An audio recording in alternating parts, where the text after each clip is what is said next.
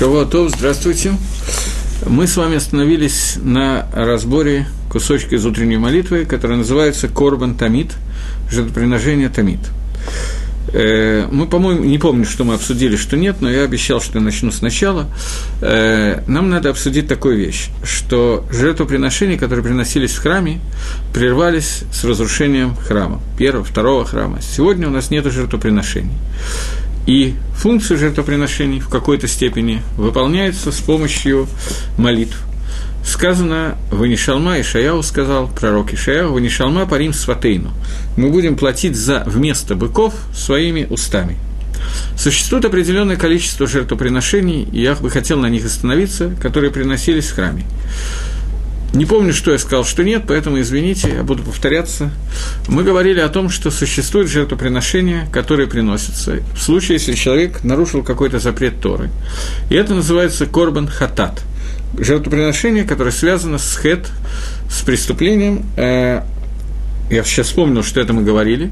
Хет – это э, преступление, которое происходит от слова хисарон. Раша приводит его в Танахе словом хисарон. Когда Батшева говорила с Давидом Мелахом и сказала, что не е они в бенха шломо хатаим. И Раша переводит, что будут я и твой сын шломо хасерим. Они получат изъян, недостаток. Слово хет переводится как слово изъян. То есть человек, который делает какую-то авейру, наступает эта авейра гаремит, она делает так, что существует некий изъян между, внутри всего мира, между отношениями между Всевышним и миром. И этот изъян должен быть восполнен, и восполняется он с помощью жертвы, корбан. Слово корбан происходит от слова коров, ликарев, приближать.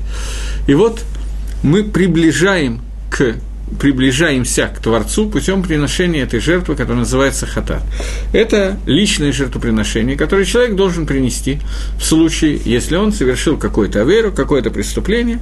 И это жертвоприношение хатат, которое приносится за Авейру, за которое, если бы человек сделал его специально, он должен был бы принести, э, он должен был быть хаяв, обязан был бы быть либо убит, либо карет – в случае он сделал это случайно, в этом случае он приносит жертвоприношение, которое называется хатат. Это первое жертвоприношение.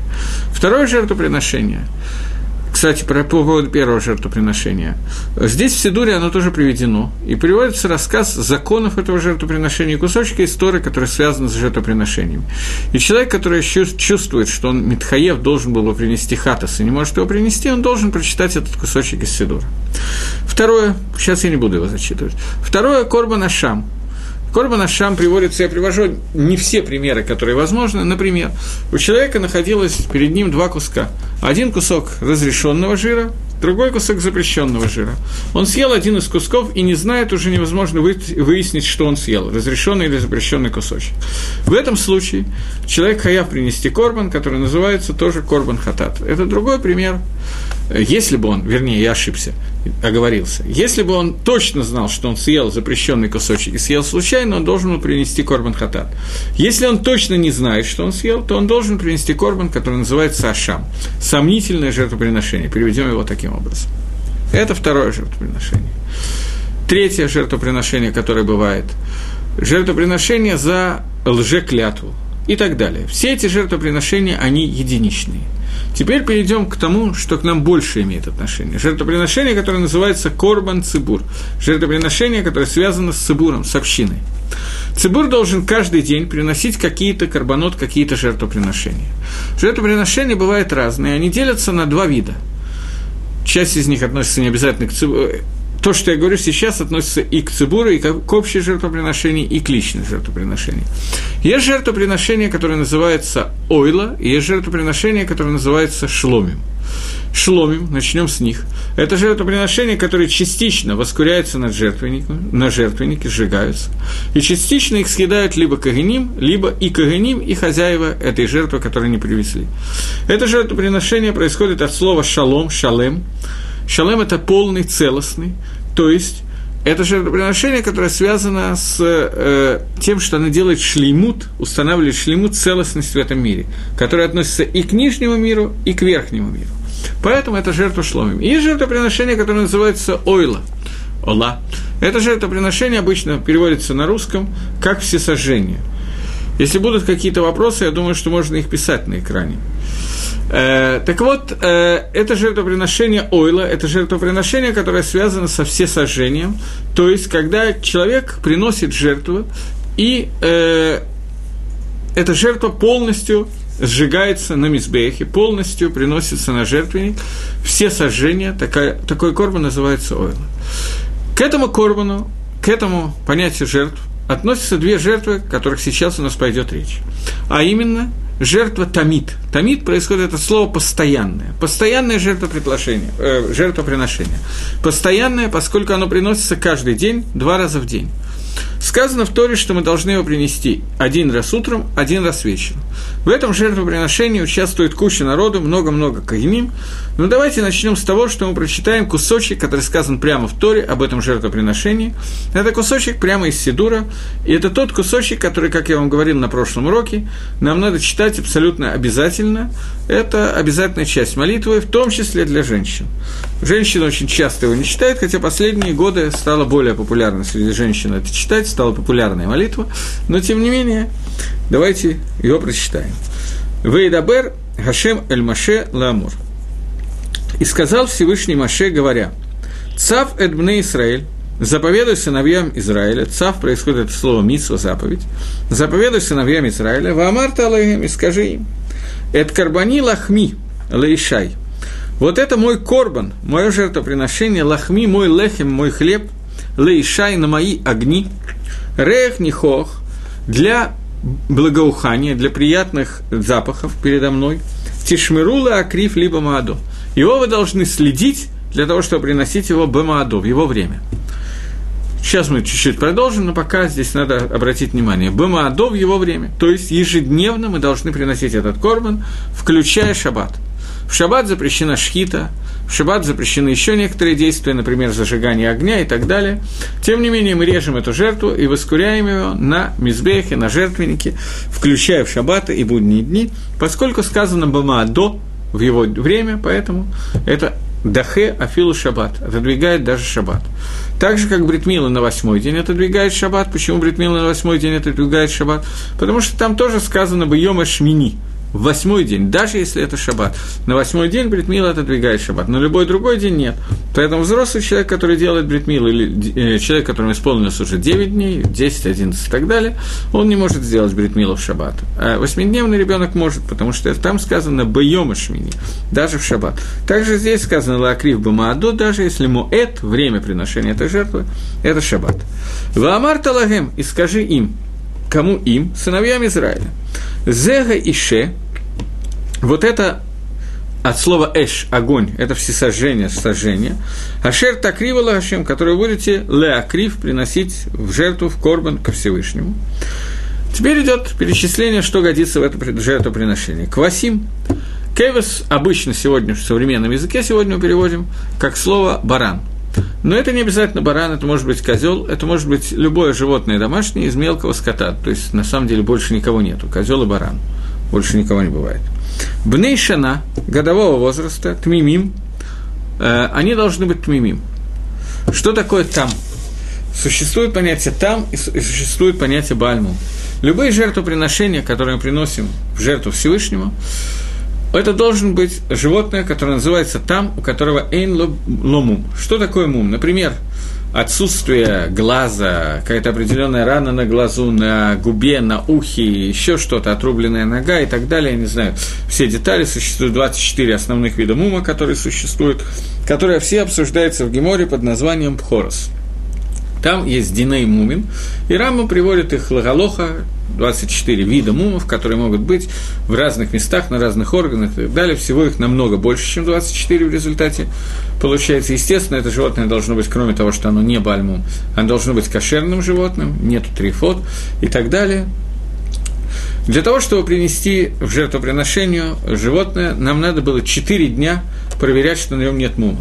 За четыре дня до приношения животного в жертву существовала специальная лишка, специальное, как, как это нам назвать, я не знаю по-русски, отделение. отделение, в которое, комната, в которой в храме загоняли этих животных, и там они хранились, их отмечали, на них вешали табличку, сколько времени они могут находиться, с какого дня их проверяют, и каждый день их проверяли в течение четырех дней, и через четыре дня их приносили в жертвоприношение. На самом деле там было больше, чем необходимо животных, для того, чтобы в случае, если что-то с одним из них случится, можно можно было всегда заменить. И там были эти животные, которые назывались Квасим Бнейшана. Что такое Бнейшана? До исполнения двух лет. До исполнения двухлетнего возраста они называются Бнейшана. Тмимим мы уже разобрали, то есть там, где нету мума. Шнаем, льем, ойла тамит. Два в день их приносили в корбан ойла, в корбан всесожжения, постоянно, каждый день, Слово «тамид» еще раз подчеркивает, что включая шабаты, йомтовы, посты, йом-кипур, в любой день приносились эти жертвоприношения и приносились все время существования первого и второго храма. Эд кевис и хат, эдга кевис и хат, теасеба бокер – одного из этих квасим, одного из этих барашков, будем называть так, нужно сделать это жертвоприношение утром. Арбаем. А второго нужно сделать Бен Арбаем. Что такое Бен Арбаем? Дословно перевод вечер, в сумерки. Кошерное время для жертвоприношения – это через полчаса после Хацот Йом, то есть через полчаса после полудня и до Шки. Это время, которое годилось для жертвоприношения. Причем я сразу по дороге скажу вам некоторые законы этих жертвоприношений, всегда полезно знать, при этом мы выполним митсу Лима Тойра, то э, для того, чтобы это сделать, я скажу, что первая жертва, которая должна была приноситься каждый день, это была жертва Тамид. После этого могли приносить еще тысячи карбонот, тысячи жертвоприношений, но начинают всегда с Корбан Тамид, и кончать, в принципе, должны были тоже Корбан Тамид. Бывали ситуации, когда этого не делали, например, ну, могли быть такие ситуации, Рифпейсер, Бадиавит, это не задерживает, Лакула Алма, но Лакатхила изначально так нужно делать. Не будем входить сейчас, есть Махлок с Раши, то почти начал говорить, но это лишнее. То, э, значит, второго этого барашка мы сделаем Бен Арбаем, то есть начиная с через полчаса после Хацота и до Шки. Васирида Ифа, каждой жертве, перед тем, как я буду переводить, я должен объяснить, о чем идет речь. Одновременно с любой жертвоприношением у нас были дополнительные возлияния на жертвенник, их называют насахим, которые были либо из воды, либо из вина, либо хлебные жертвоприношения. С Корбан мы должны были принести еще одно жертвоприношение, которое сделано из хлеба. Его называют Минуход. Трактат Гемора, который говорит, про жертвоприношение называется Звахим, от слова «зевак» – жертва. Трактат, который говорит про хлебное жертвоприношение, называется Минуход. Так вот, говорит Хумаш Пятикнижье, Васирит Эйфа, десятую часть Эйфы, солод, э, муки, хле, э, пшеничной муки, леминха блулаба шемин, которая для э, хлебного жертвоприношения, перемешанная с шемином, катит рвиид гагин, которая вместе составляет сосуд, который называется рвиид гагин. То э, это мера, э, неважно, чему она соответствует. Аллат тамид гасуя багар синай – подобно той але, то, тому жертве, той жертве Тамид, которая была сделана на горе Синай. Первая ойла, которая описана в Торе, первое жертвоприношение Алла, которое описано в Торе, принесли бы Хурим по приказу Маше, по распоряжению Маше, прямо у горы, у горы Синай после дарования Торы. Так вот, Аллат Тамид Гасуяба Арсинай Лереях Нихох и Шеладана. Для приятного воскурения, для приятного запаха, для э, Всевышнего. Э, «Выниско рвид гагин». И мы должны несохим, несохим, которых мы должны, э, которые мы должны, несохим – это возлияние на жертвенник или хлебные жертвоприношения, которые мы, э, которых мы приносим вместе с этой жертвой, это рвиз гагин, это четверть гина, это размера, раз, величина, о которой мы уже говорили, лекевис, оно относится к каждому кевису. Э, каждому бычку, э, не бычку, а как его зовут, барашку, которому приносим, относится, к нему же приносится еще и несохим. Айхат бы котыш хасех несах шагар лашем. Мы должны привести это ко Всевышнему. Вэт кевес и шини, и второго, второй кевес, который мы приносим. Тацеба нарабай, мы принесем его в сумерках, киминха да бокер, так же, как это было утреннее э, добавление так же, как утреннее, э, благослов... утреннее ну, добавочное хлебное жертвоприношение было сделано Рвиит Гагин, тоже мера ты сделаешь э, вечером. Киниско, асе и ше нихох вашем. Это тоже воскуряется на жертвеннике.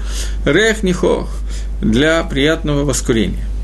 Вышихата то альера гамизбех, и э, порежешь ты этих, эти две жертвы около Ераха Гамизбеха, на не знаю, как это назвать, Ерах, на ноге Мизбех, у подножия Мизбех, у подножия жертвенника, со стороны северной, Лифней Гашем перед Всевышним. И Визаркубный Агарон, Акагеним, Эддамо Аля Мизбех Савив. А сыновья Аарона покропят кровью этой жертвы, жертвы вокруг Мизбеха на кранот, которые были на Мизбехе, на такие углы, которые были на Мизбехе, на жертвеннике сверху, на него делалось крапление крови. Этот кусочек, который мы сейчас зачитали, мы его полностью зачитали, этот кусочек Корбан Тамид, который, в принципе, обязательно читать каждое утро. Э, обычно перед Минхо его не читают, но с утра его читать, в общем, это сильно обязательная вещь.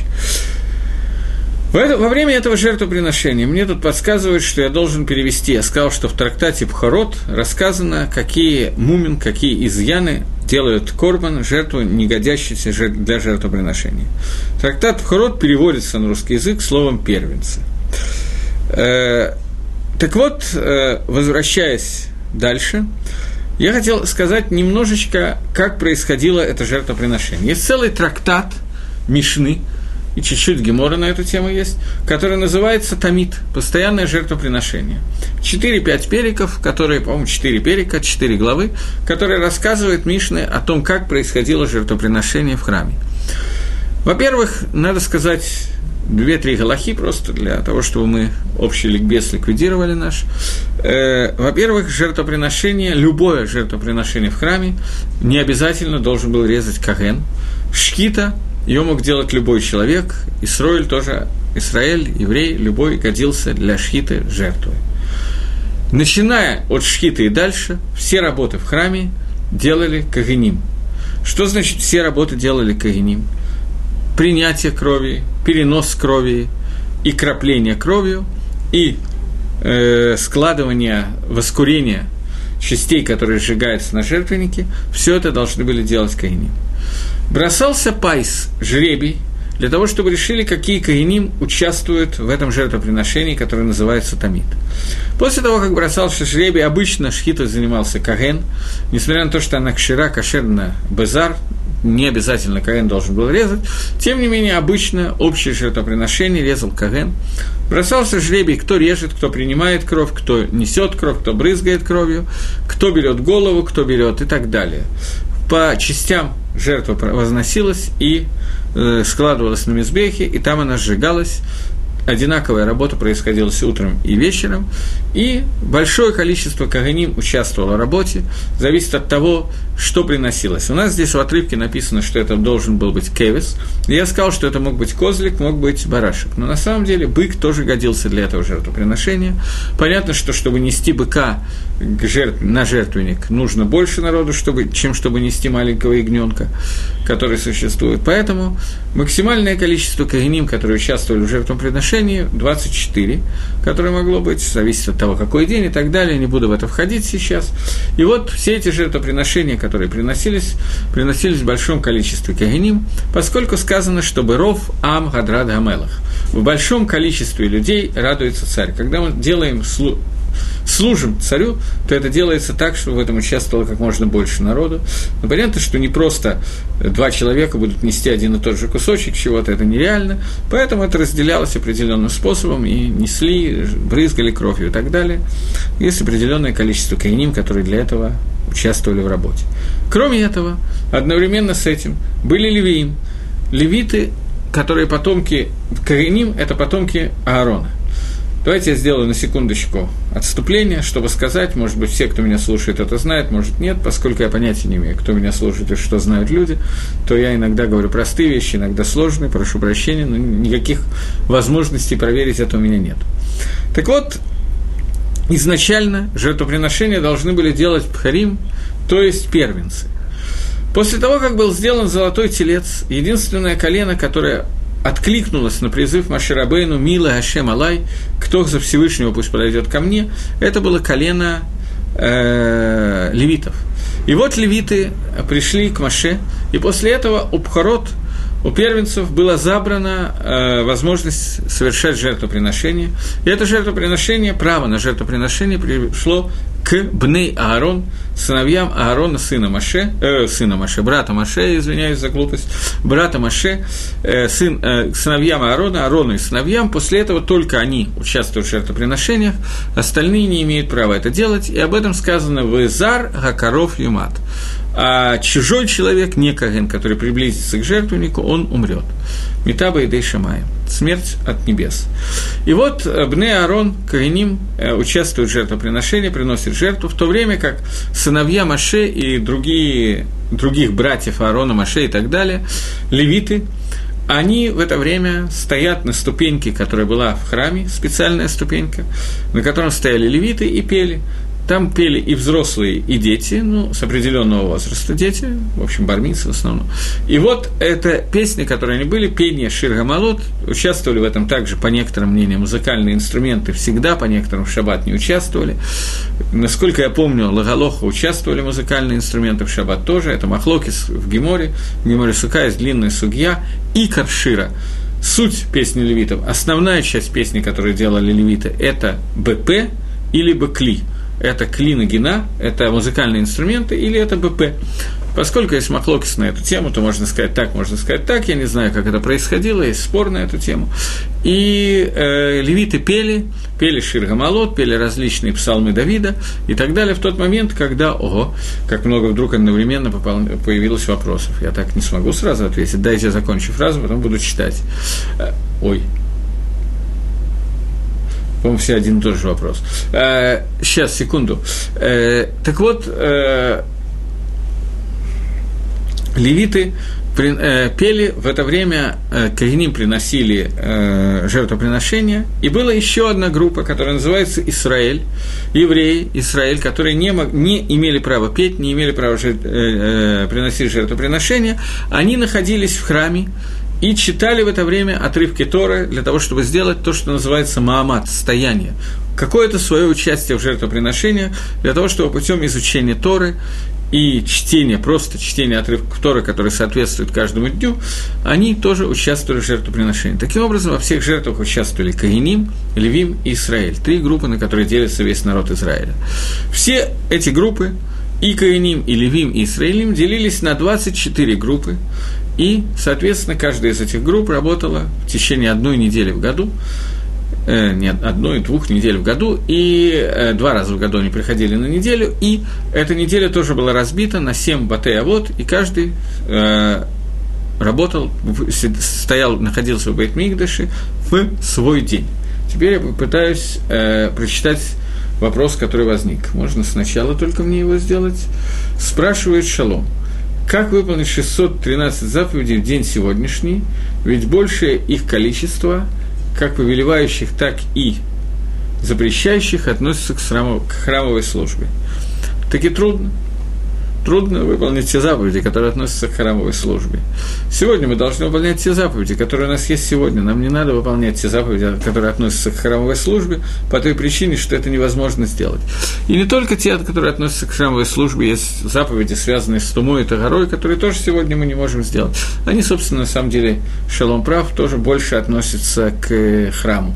Потому что если нет храма, там нам не обязательно соблюдать Тагара и Тума сегодня, кроме Кагиним, который и сегодня тоже не имеет права тумиться, прикасаться к умершим, остальным это можно делать. Э, что я могу ответить на подобный вопрос? Илфи Кабала Аризаль, согласно Аризалю, любой человек, любая душа, которая спущена в этот мир, должна выполнить все 613 заповедей, за исключением заповедей царя. Заповеди царя не все должны выполнять, только та душа, которая изначально создана царем. И Резаль считает, что человек должен лид Галгель спускаться в другой Гилгуль столько раз, чтобы он смог выполнить все 613 заповедей. Поэтому э, либо мы уже с вами находились однажды во время храма уже смогли выполнить какое-то количество заповедей, связанных с храмом, либо Байзрад Ашем нам предстоит еще раз оказаться в этом мире и выполнить эти заповеди после прихода Машеха и построения храма Бумира Бимейну в скорости в наши дни. Э, поэтому сегодня нам надо сосредоточиться на тех заповедях, которые ежедневно находятся у нас. Эмет, правда, состоит в том, что поскольку этот вопрос возник, то есть э, определенные группы евреев, которые очень макпидят, очень следят за этой массойрой, каболой, которая передана нам от имени Аризаля. И считают, что нам надо постараться выполнить сегодня большее число, все заповеди, которые мы можем выполнить сегодня. И существует такое понятие, как э, мицвод надирот, редкий мицвод. Что, например, такое редкое митсва? Я не знаю, кто из вас удостоился сделать заповедь построить маке – Человек, который строит дом, на крыше дома должен поставить загородку, для того, чтобы, если туда заберешься, например, ремонтировать кусочек крыши или еще что-то, не свалиться вниз. Это, за, это загородка, которую мы ставим, это заповедь Асе, заповедь дела истории. Есть другая заповедь дела истории, которую я тоже не уверен, что все, кто меня слушает, уже успели выполнить. Например, человек, у которого есть поле в Эрицесроэль, когда он убирает урожай, он должен оставить край поля неубранным – я не знаю, как много людей из вас сумели уже выполнить эту миссу. В Израиле существует в Иерусалиме такая хевра, такая группа, которая сделала небольшой бизнес из этого. Называется Хевра Мицвод Надирот. Э, компания по редким мицвод. Они делают всякие редкие заповеди. Например, они закупили поле, когда вырос урожай – они, э, ну, была реклама, я участвовал в этом много лет назад. Купил маленький участок поля, 4 амы на 2 на 2 метра. Нам выдали каждому этот участок по серпу, мы сделали קניין, это мое поле, мой урожай. И убирая этот урожай, я оставил край поля неубранным. פאה, выполнил мицву פאה. Есть еще много подобных מצוות, которые тоже очень редко удается выполнить, как, например, мицва פדיון פטר חמור, выкупа первенца осла. Если у человека есть ослица в качестве девственницы, и она рождает первого своего осленка мужского рода, то его нужно определенным образом выкупать на се, на ягненка. Поскольку в основном у большей части людей, которые меня слушают, так я думаю, нету своей ослицы и осленка, то они не выполняли заповедь Педион Петр Хамор. Здесь на много-много людей, на 200, 300, 500 человек, я не знаю, сколько в этом участвовало, много очень, был куплен, э, была куплена ослица, она родила так случилось, что она родила другую ослицу, осленка она отказалась рожать. Но с третьей попытки был рожден осленок все-таки. Поскольку беременность длится какое-то время, то эту миссию выполняли очень долго. После того, как был рожден осленок, его украсили золотыми цепочками, венками и так далее. И Барофам в большом количестве людей делали выкуп на первенца, на, на шоссе. Таким образом, я удостоился эту миссу тоже выполнить. Так многие люди пытаются выполнить все эти мецвод, поскольку есть такой резаль, который говорит о том, что до тех пор, пока человек не выполнит все мецвод, то все 613 мецвод, кроме мецвод царя, то он должен будет возвращаться в Гилгуль и так далее. Чтобы этого не было, кто-то старается это делать. Но я еще раз говорю, это вещь, которая не то, не то, что нас должно сильно заботить. Нас нужно заботить, должно заботить, должны заботить. Те заповеди, которые к нам приходят каждый день, и мы их забываем выполнить или выполняем плохо. Я сейчас сюда приехал на такси с другого урока. У меня был урок, и я на такси с урока на урок должен был успеть. И на том уроке меня, мне задали какой-то вопрос, и я им попытался объяснить такую вещь. Существует заповедь «Лишелем скарсакир бы и то» – заплатить зарплату наемному работнику вовремя. Я, э, например, беру себе э, маляра покрасить квартиру. Обычно я это делаю сам, но допустим. Я взял себе маляра покрасить квартиру. После того, как он красит квартиру, он закончил работу. На мне есть хиюв, обязан заплатить ему деньги. Я ему плачу, даю чек или даю деньги. Ни о чем не думая. Я не выполнил заповедь. Если же я думаю, что сейчас, расплатившись с ним, я выполняю заповедь, что я заплатил своему наемному работнику вовремя, то я выполнил заповедь Тора. Все равно мне надо платить одни и те же деньги. Задумайся, и ты выполнил заповедь. Не задумайся, и ты ее не выполнил. Потому что мы паским, что Медарайса и Стора Митсус стрихот кого, Митсус требует кого. Сейчас я приехал сюда на такси. Я передаю 20 шекелей водителю.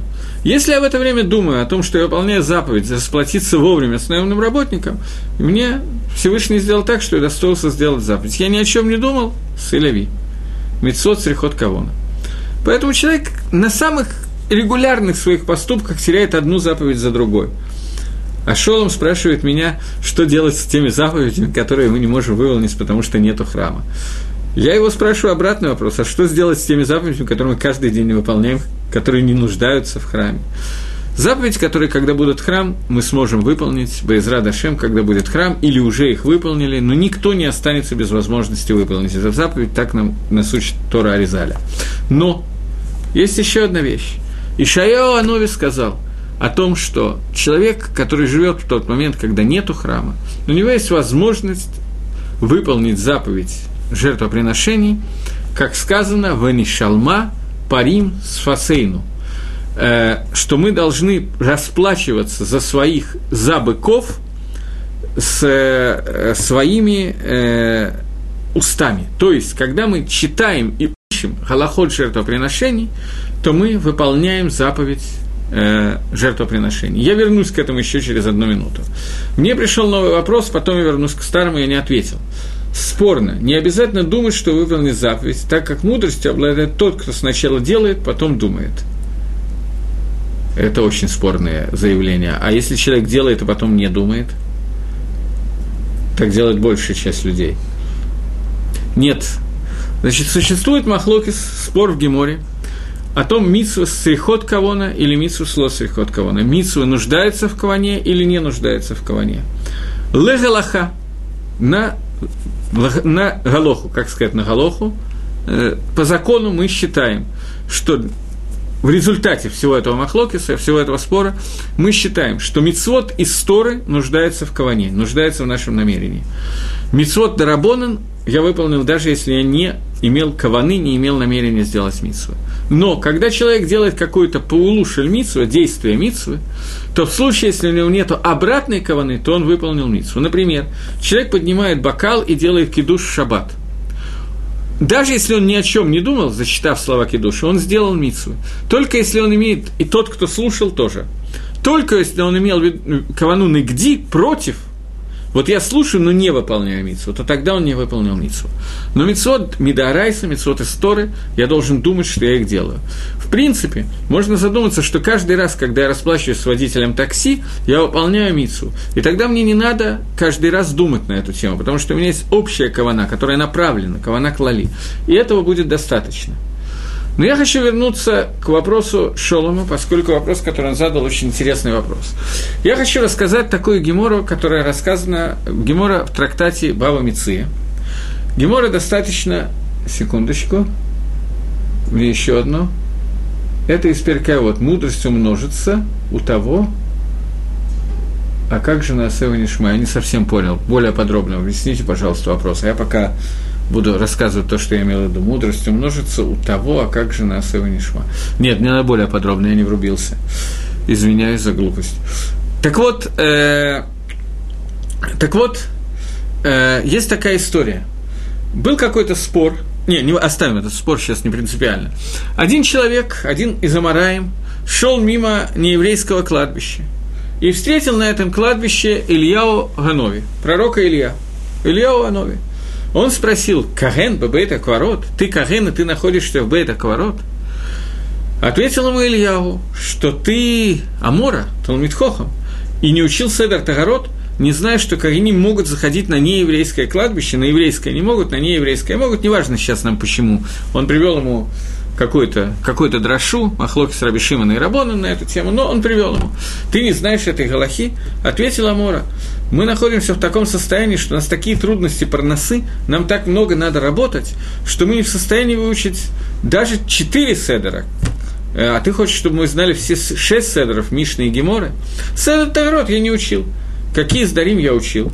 Я учил сдарим, которые имеют отношение Лемайса. То есть, э, Моэт, Нашим, Моэт – это праздники, Нашим – это связанные с э, браками, разводами и так далее, женщинами. Э, Назикин – ущербы, всякие денежные отношения. И Котшим – и жертвоприношения. Эти четыре я учил, можешь меня проверить. А остальные два – Зараим и семена и Тагород я не учил.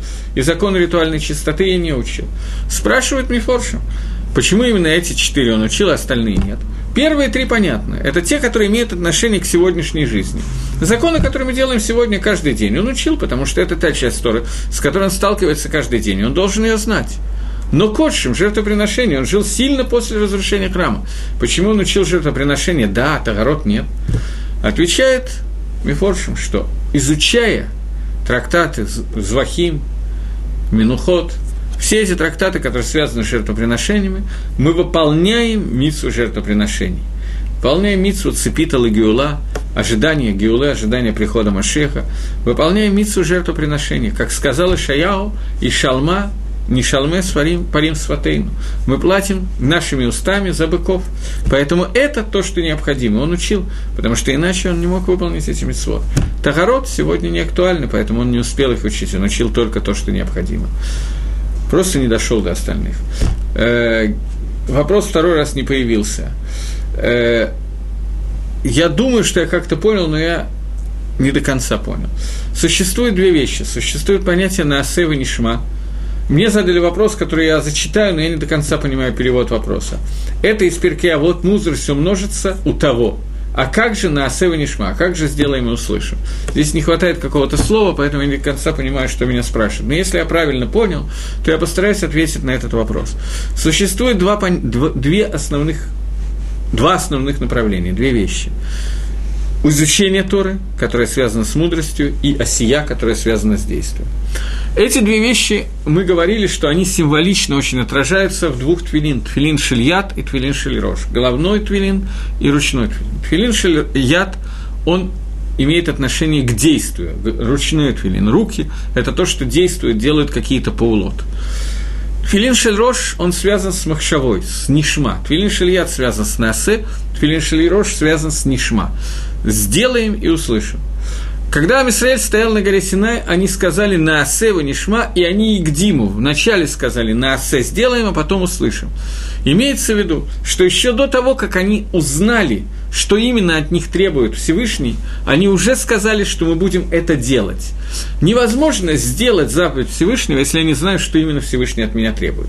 Поэтому Амисраэль не имели в виду, стоя горы Синай, что мы будем делать заповеди, пока мы не знаем, что именно нам заповедано. Это очевидно, что не так. Имеется в виду, что несмотря на то, что мы не знаем точно замысла Всевышнего, мы не знаем точно еще, какие именно заповеди нам дадут, тем не менее мы принимаем на себя обязанности этой осии, этого действия. И нишма, и мы их узнаем.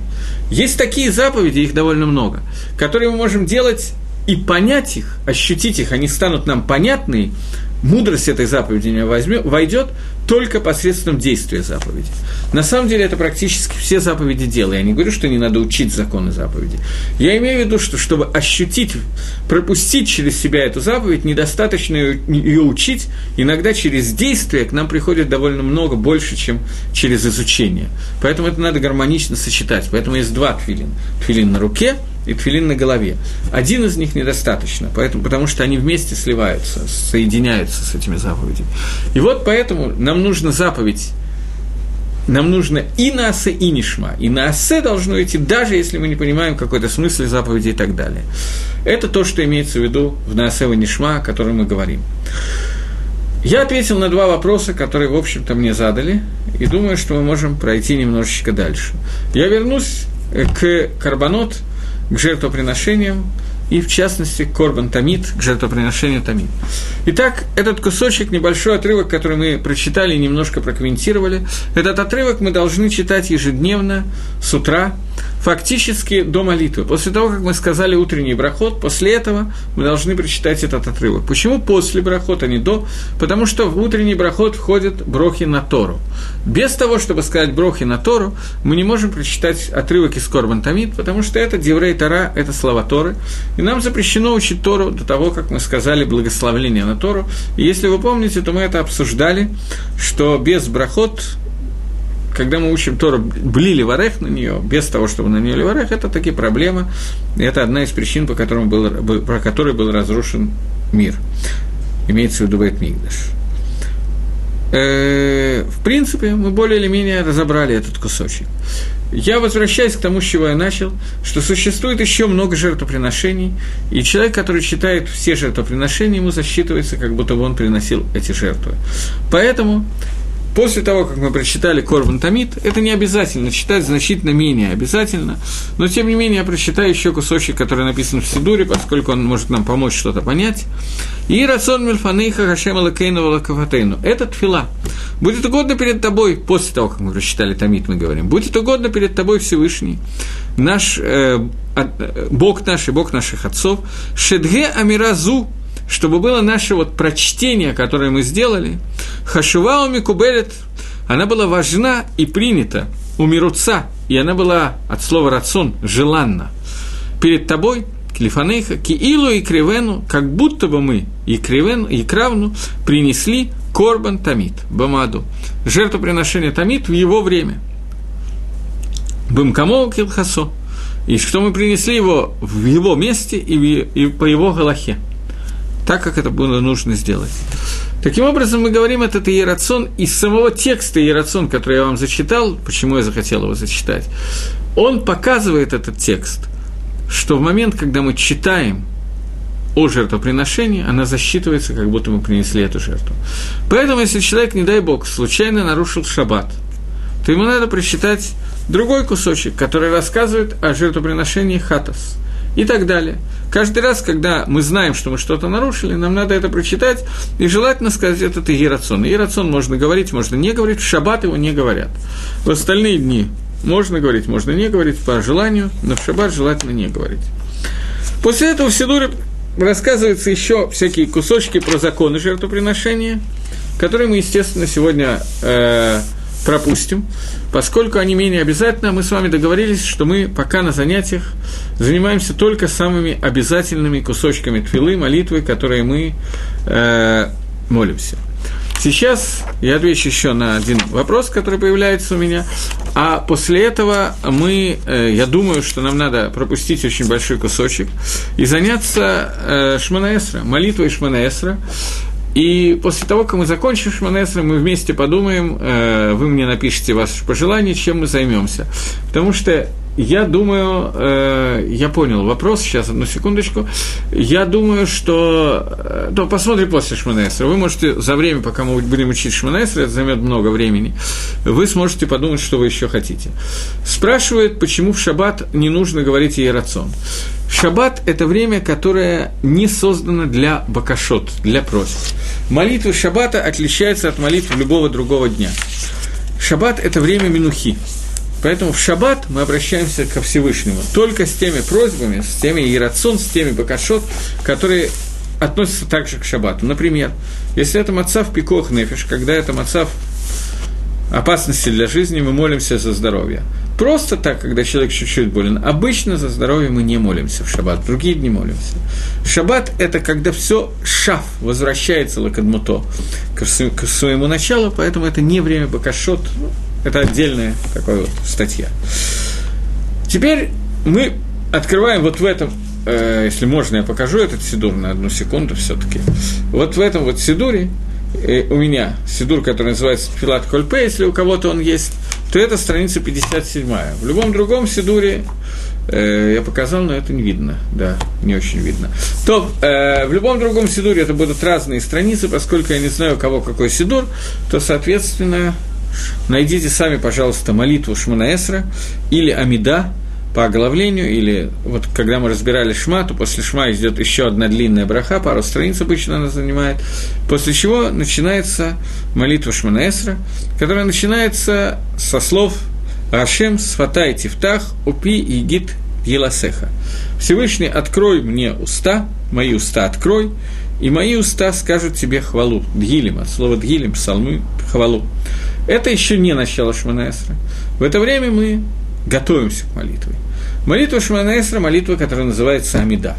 Это единственная молитва, которой мы обязаны молиться стоя. Все остальные молитвы мы можем сидеть сидя, Шма можем, как мы знаем, и сидя, и стоя, как мы хотим.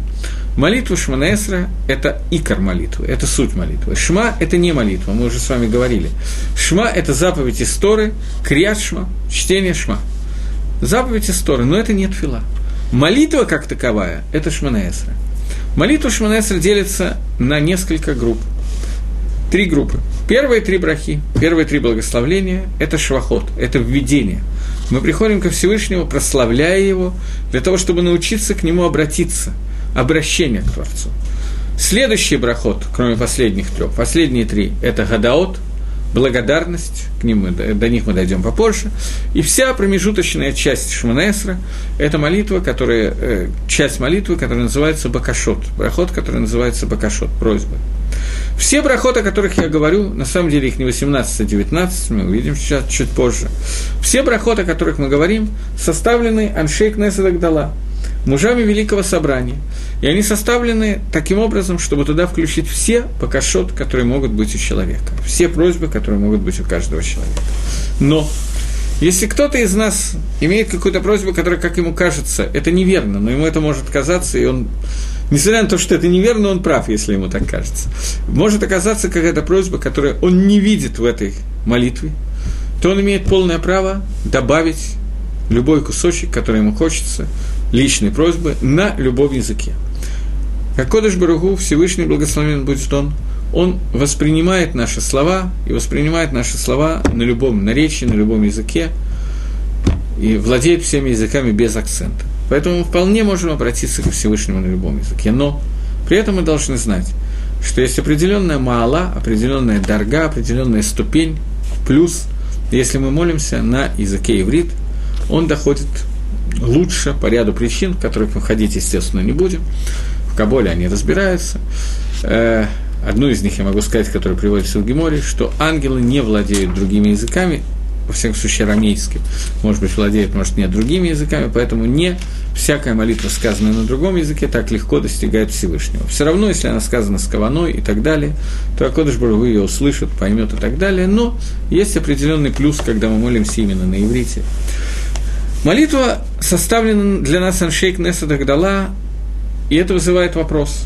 Если я обращаюсь ко Всевышнему с просьбой, почему я не составлю эту просьбу сам? Не скажу Всевышнему, мне нужно то-то, то-то и то-то. Сейчас меня, знаю, сломались очки, я хочу, чтобы ты мне послал деньги, чтобы я купил себе хорошие очки, например.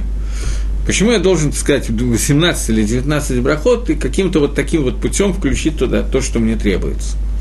На это есть несколько ответов. Во-первых, я еще раз говорю, вы можете попросить про сломанные очки и любую другую просьбу, совершенно запросто, самостоятельно тоже можете попросить. Когда мы обращаемся к Творцу словами, которые сформулировали нам Аншейк Неса Дагдала, они включили в себя все протим, все детали, которые мы сами можем забыть и не смочь включить. У нас не хватает для этого грамотности – и у нас не хватает каких-то других вещей для того, чтобы это сделать. Я видел появившийся вопрос, сейчас отвечу. Э, у нас не хватает грамотности, у нас не хватает еще каких-то вещей, чтобы это сделать. Поэтому наши мудрецы составили эту молитву так, чтобы мы включили туда все, что можно, в множественном числе. Почему в множественном числе? На это есть две, два ответа. Ответ номер раз – Потому что, когда мы молимся во множественном числе, то мы включаем, мы молимся за весь Амисраэль. И тогда мне, лично мне, помогают не только мои заслуги, но помогают также заслуги всего Амисраэля. Например, у меня есть поле, и это поле, нужен дождь для того, чтобы полить поле, чтобы на нем выросли помидоры. Много-много вкусных помидоров, которые я продам, заработаю много денег и так далее, и так далее. И сделаю какую-нибудь глупость. Но, тем не менее, мне нужен дождь. Я прошу Всевышнего о дожде. В тот момент, когда я прошу Всевышнего о дожде, для того, чтобы у меня выросли помидоры, то я прошу за заслуги, которые у меня есть, о которых мы говорили в Шма. И будет, если вы внимательно, хорошо соблюдали заповеди, которые я заповедую сегодня, то и так далее, и так далее. Совершенно не очевидно, что я так хорошо соблюдал заповеди, что им будут расти много вкусных помидоров. Не факт. Но когда я прошу о дожде для клали Израиля, то даже если я выполнял заповеди Бадиавит, плохенько – то есть Хаим Рабинович и э, Хаймович и еще кто-то, Абрамович, я не знаю, кто еще, которые, да, выполняли заповеди. И когда есть схуд всего Цибура, не меня одного, а всего Амисраэля, то мне это может помочь. Поэтому, когда мы молимся во множественном числе, это может помочь. Это раз. Два. Если я вдруг захотел помолиться, чтобы у соседа умерла корова – это очень важная деталь для меня. Я могу с очень хорошей каваной, по-настоящему литковен на эту тему, очень тщательно помолиться, потому что он мне не нравится. то в этой ситуации понятно, что когда я молюсь о всем клале Израиле, то место для этой молитвы найти значительно тяжелее, чем если я молюсь в единственном числе. И в этом тоже кроются некоторые плюсы, несмотря на то, что Софисет мне не нравится, он меня немножко раздражает именно сегодня. Тем не менее, если я молюсь обо всем Израиля, то, может быть, я не включу в свою молитву молитву о том, чтобы умерла корова у соседа, и в этом есть свои плюсы. Например, Агават и Срой, любовь между евреями одного к другому и так далее. И пусть не будет вам казаться таким смешным, поскольку есть известный анекдот по поводу того, что человек сделал какую-то мицу, и ему Хакодыш Барагу сказал, что Всевышний ему сказал, что можешь просить любую награду, но при условии, что у соседа будет то же самое, но в два раза больше. Что он попросил? Чтобы ему удалили один глаз – Поэтому это не так смешно, как кажется, на первый взгляд. Меня спросили, Амида – самая древняя молитва. Я не знаю время составления молитвы и так далее. Практически, я не знаю, что вы называете молитвой. Потому что Шма, например, он, это кусочек из Торы. Оно было дан, Шма был дан одновременно с дарованием Торы. Назвать Шма молитвой довольно тяжело. Но, тем не менее, он входит в Нусах Твила в порядок молитвы, которой мы молимся. После, кроме этого, есть псукейды Зимра, которые состоят из псалмов, которые составил Давид Гамелах в основном, и из кусочка, который прямо написан в Торе «Аз Ешир Машеу на Израиль», тогда пели Маше и сыновья Израиля и так далее. Это было сильно до составления молитвы Амиды тоже. Поэтому это все псукейды Зимра и Шма и так далее, это составлены до того, как составлена Амида. Аншей Кнесет Агдала, мужи Великого Собрания, это эпоха построения второго храма. Эзра, Нехамия. И после них, те, которые после них были какое-то одно-два поколения, Мардыхай, он, это вот компания, которую назвали, названы были Аншей Кнесет Агдала, мужи Великого Собрания. Они составили Амиду. Поэтому мне трудно сказать. Например, молитву Борух Шамар, которая тоже составлена ими. Я не знаю, что было раньше Амида или Борух Шамар. Это в одно и то же время было. Я не знаю, что было на неделю-две раньше. Это не так принципиально. Вот в Нусах порядок молитвы составлены были Аншейк Несадагдала. Здесь нужно еще одну вещь сказать, что если, когда мы говорим про псалмы, то там нету разночтений между Сфардим, Ашкиназим, Хасидами и так далее. Псалмы написаны Давидом, и здесь никто не спорит. Относительно Амиды – есть разные нусхаот, есть разный порядок молитв, немножечко разные слова. Связано это с тем, что у нас утеряна традиция, которая была составлена. Аншик нас тогда составили бы паштус одну молитву. Я знаю, что есть сидур, два сидура, в которых написано не совсем так, как я говорю, но тем не менее в, в в предисловии к Сидору. В Паштус Аншейк Сенагдала составили одну молитву. Существует разные мелкие очень детали, которые изменились в зависимости от традиций, которые были. Традиции появились разные. И традиции разные появились, как в любом Ахлокисе, из-за шихихи, из-за забывания. Когда люди забывают, понятно, что сидуры были напечатаны не сразу, и все люди знали молитву Бальпе, и появились какие-то одно-два слова, которые в общем не меняют суть, и при первом, даже при десятом прочтении мы не увидим большой разницы между ними. Но появились разные нусхот. Хасиды в основном пользуются нусахом, который был проверен, и со, не составлен, а именно проверен, человеком по имени Аризаль, который я сегодня затронул. И сегодня это называется нусах сварат. Нусах Сварат составлен резалями, проверено, туда внесены всякие детали, не резалями. Резали его только диек, только как-то уточнил. Э, он считает, что он был составлен от шейх Неса Дагдала. Другие плоским считают, там Софер, другие плоским считают, что Нушах Эшкинас – это более правильный Нусах, он был составлен от шейх Неса Дагдала.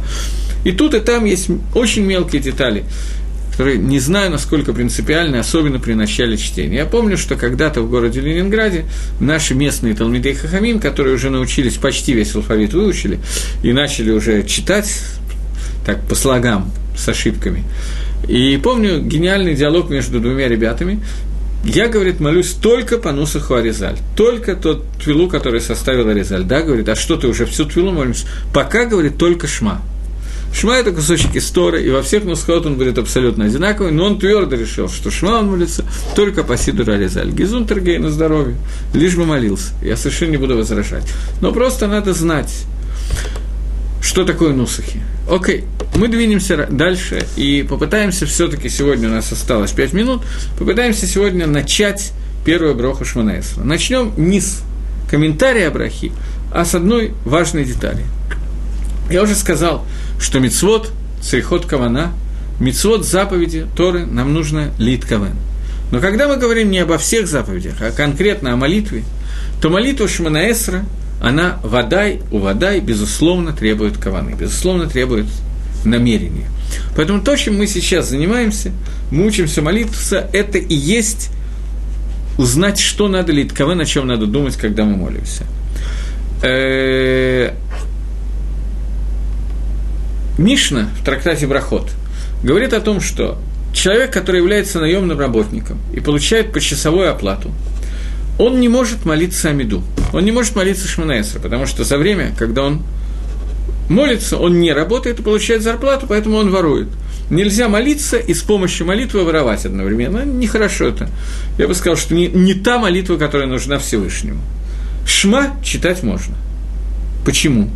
Потому что шма требует каваны только в первой строчке. Шма и строили Хашем Алакейну Хашем. Это несколько секунд, которые человек может лить кавен, прямо сидя на стене, которую он строит в этот момент, сказать Шма и строили Хашем Алакейну Хашем.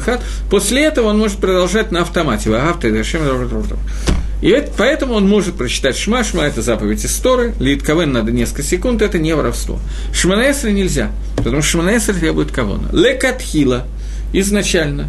Кавана Шманаэсра включает в себя все 18 брахот, 19 брахот на самом деле, которые существуют. Каждый из них мы должны Лид Кавен, мы будем обсуждать, что именно Лид Кавен. Но Бедиавит, не в Сак Шульханорахе, написано в Шульханорахе, что если человек Итковен только в первой брахе, в остальных он на автопилоте прочитал брахот, то он выполнил митсу филы, выполнил митсу молитвы. Если же в первой брахе он тоже лоит кавен, он не выполнил митсу молитвы, и посак Шульханорах, что он должен вернуться и молиться Шманаэс Разанова. Рамо, для Шкиназим, Рамо пришел и халек на это. И говорит совсем грустную вещь. На самом деле, то, что говорит Шульханорах, достаточно грустно. Шульханорах говорит, что поскольку мы с вами я извиняюсь, я никого не хочу обидеть, кроме себя. Такие идиоты, что мы не в состоянии лить кавен на все 18 брахот, то есть кавну хотя бы на первую. Вы уже, и Цим, и Дайхава уже выполнили свои обязанности. Если вы этого не сделали, говорит Шульханорах, повторите. Но молитесь с каваной первой брахи. Приходит Рамо и говорит, не надо. Потому что ты уже сказал 18 брох Леватола – ты уже получишь за это немножко по голове. Не надо еще раз говорить брахот леватол, ты второй раз тоже не сможешь литкан в первой брахе. Это совсем грустно, что Рамо так нас считает и боюсь, что, к сожалению, он таки да прав. Но, тем не менее, когда мы молимся Шманаэсра, мы хаевим лиштадель миколь кахот, мы обязаны изо всех сил постараться литковым первую браху. Икор каваны, суть каваны первой брахи. Я вижу, что мы не начнем сегодня разбирать, у меня осталась минута. Но суть каваны первой брахи – это лит кавен на то, на перевод слов. Поэтому воспользуйтесь русским сидуром. Мы сейчас обязательно переведем все, что здесь написано, но перевод нам должен быть известен, и думать мы должны о том, что мы делаем. Это первое. И второе, мы должны думать, что мы сейчас стоим перед царем и обращаемся к царю с молитвой и думать, что именно мы мивархим, пшат этой первой брахи. Мы его разберем с вами. И после того, как мы разберем, мы будем знать, что нужно литковен, может быть, даже чуть более подробно, чем просто вот э, минимальная кавана. Но чем больше у нас будет возможности литковен, тем легче будет литковен, поэтому я немножко остановлюсь подробнее на этой брахе, поскольку она является основной. Таким образом, фактически, следующий урок мы начнем с перевода и объяснения первой брахи – а пока, для того, чтобы подойти к этой брахе, появился вопрос, что кавана должна быть в, первые три, в первых трех отрывках. Бедиавит – постфактум кавана должна быть только в первой брахе. Остальное не так обязательно. Первые три брахи имеют другой статус, мы об этом поговорим. Еще один вопрос. Спрашивайте, если немножечко запутался с поклоном во время Шманаэсра, не надо начинать сначала. С поклонами мы обсудим, когда и где есть поклоны и так далее. Если человек неправильно сделал поклоны, то ничего страшного, это не принципиально. А Шманесер засчитывается, и сначала начинать не нужно. Но я хотел остановиться на другой детали, но я уже не уверен, что я могу это сделать. Да, я думаю, что мне на этой счастливой ноте надо остановиться. И со следующего раза мы начинаем обсуждать Шманесра. можете заготовить все вопросы, которые были, и печатать сразу же, потому что нам нужно Шманес разобрать более или менее хорошо. Теперь до, следующего, до следующей встречи. Всего доброго, до свидания.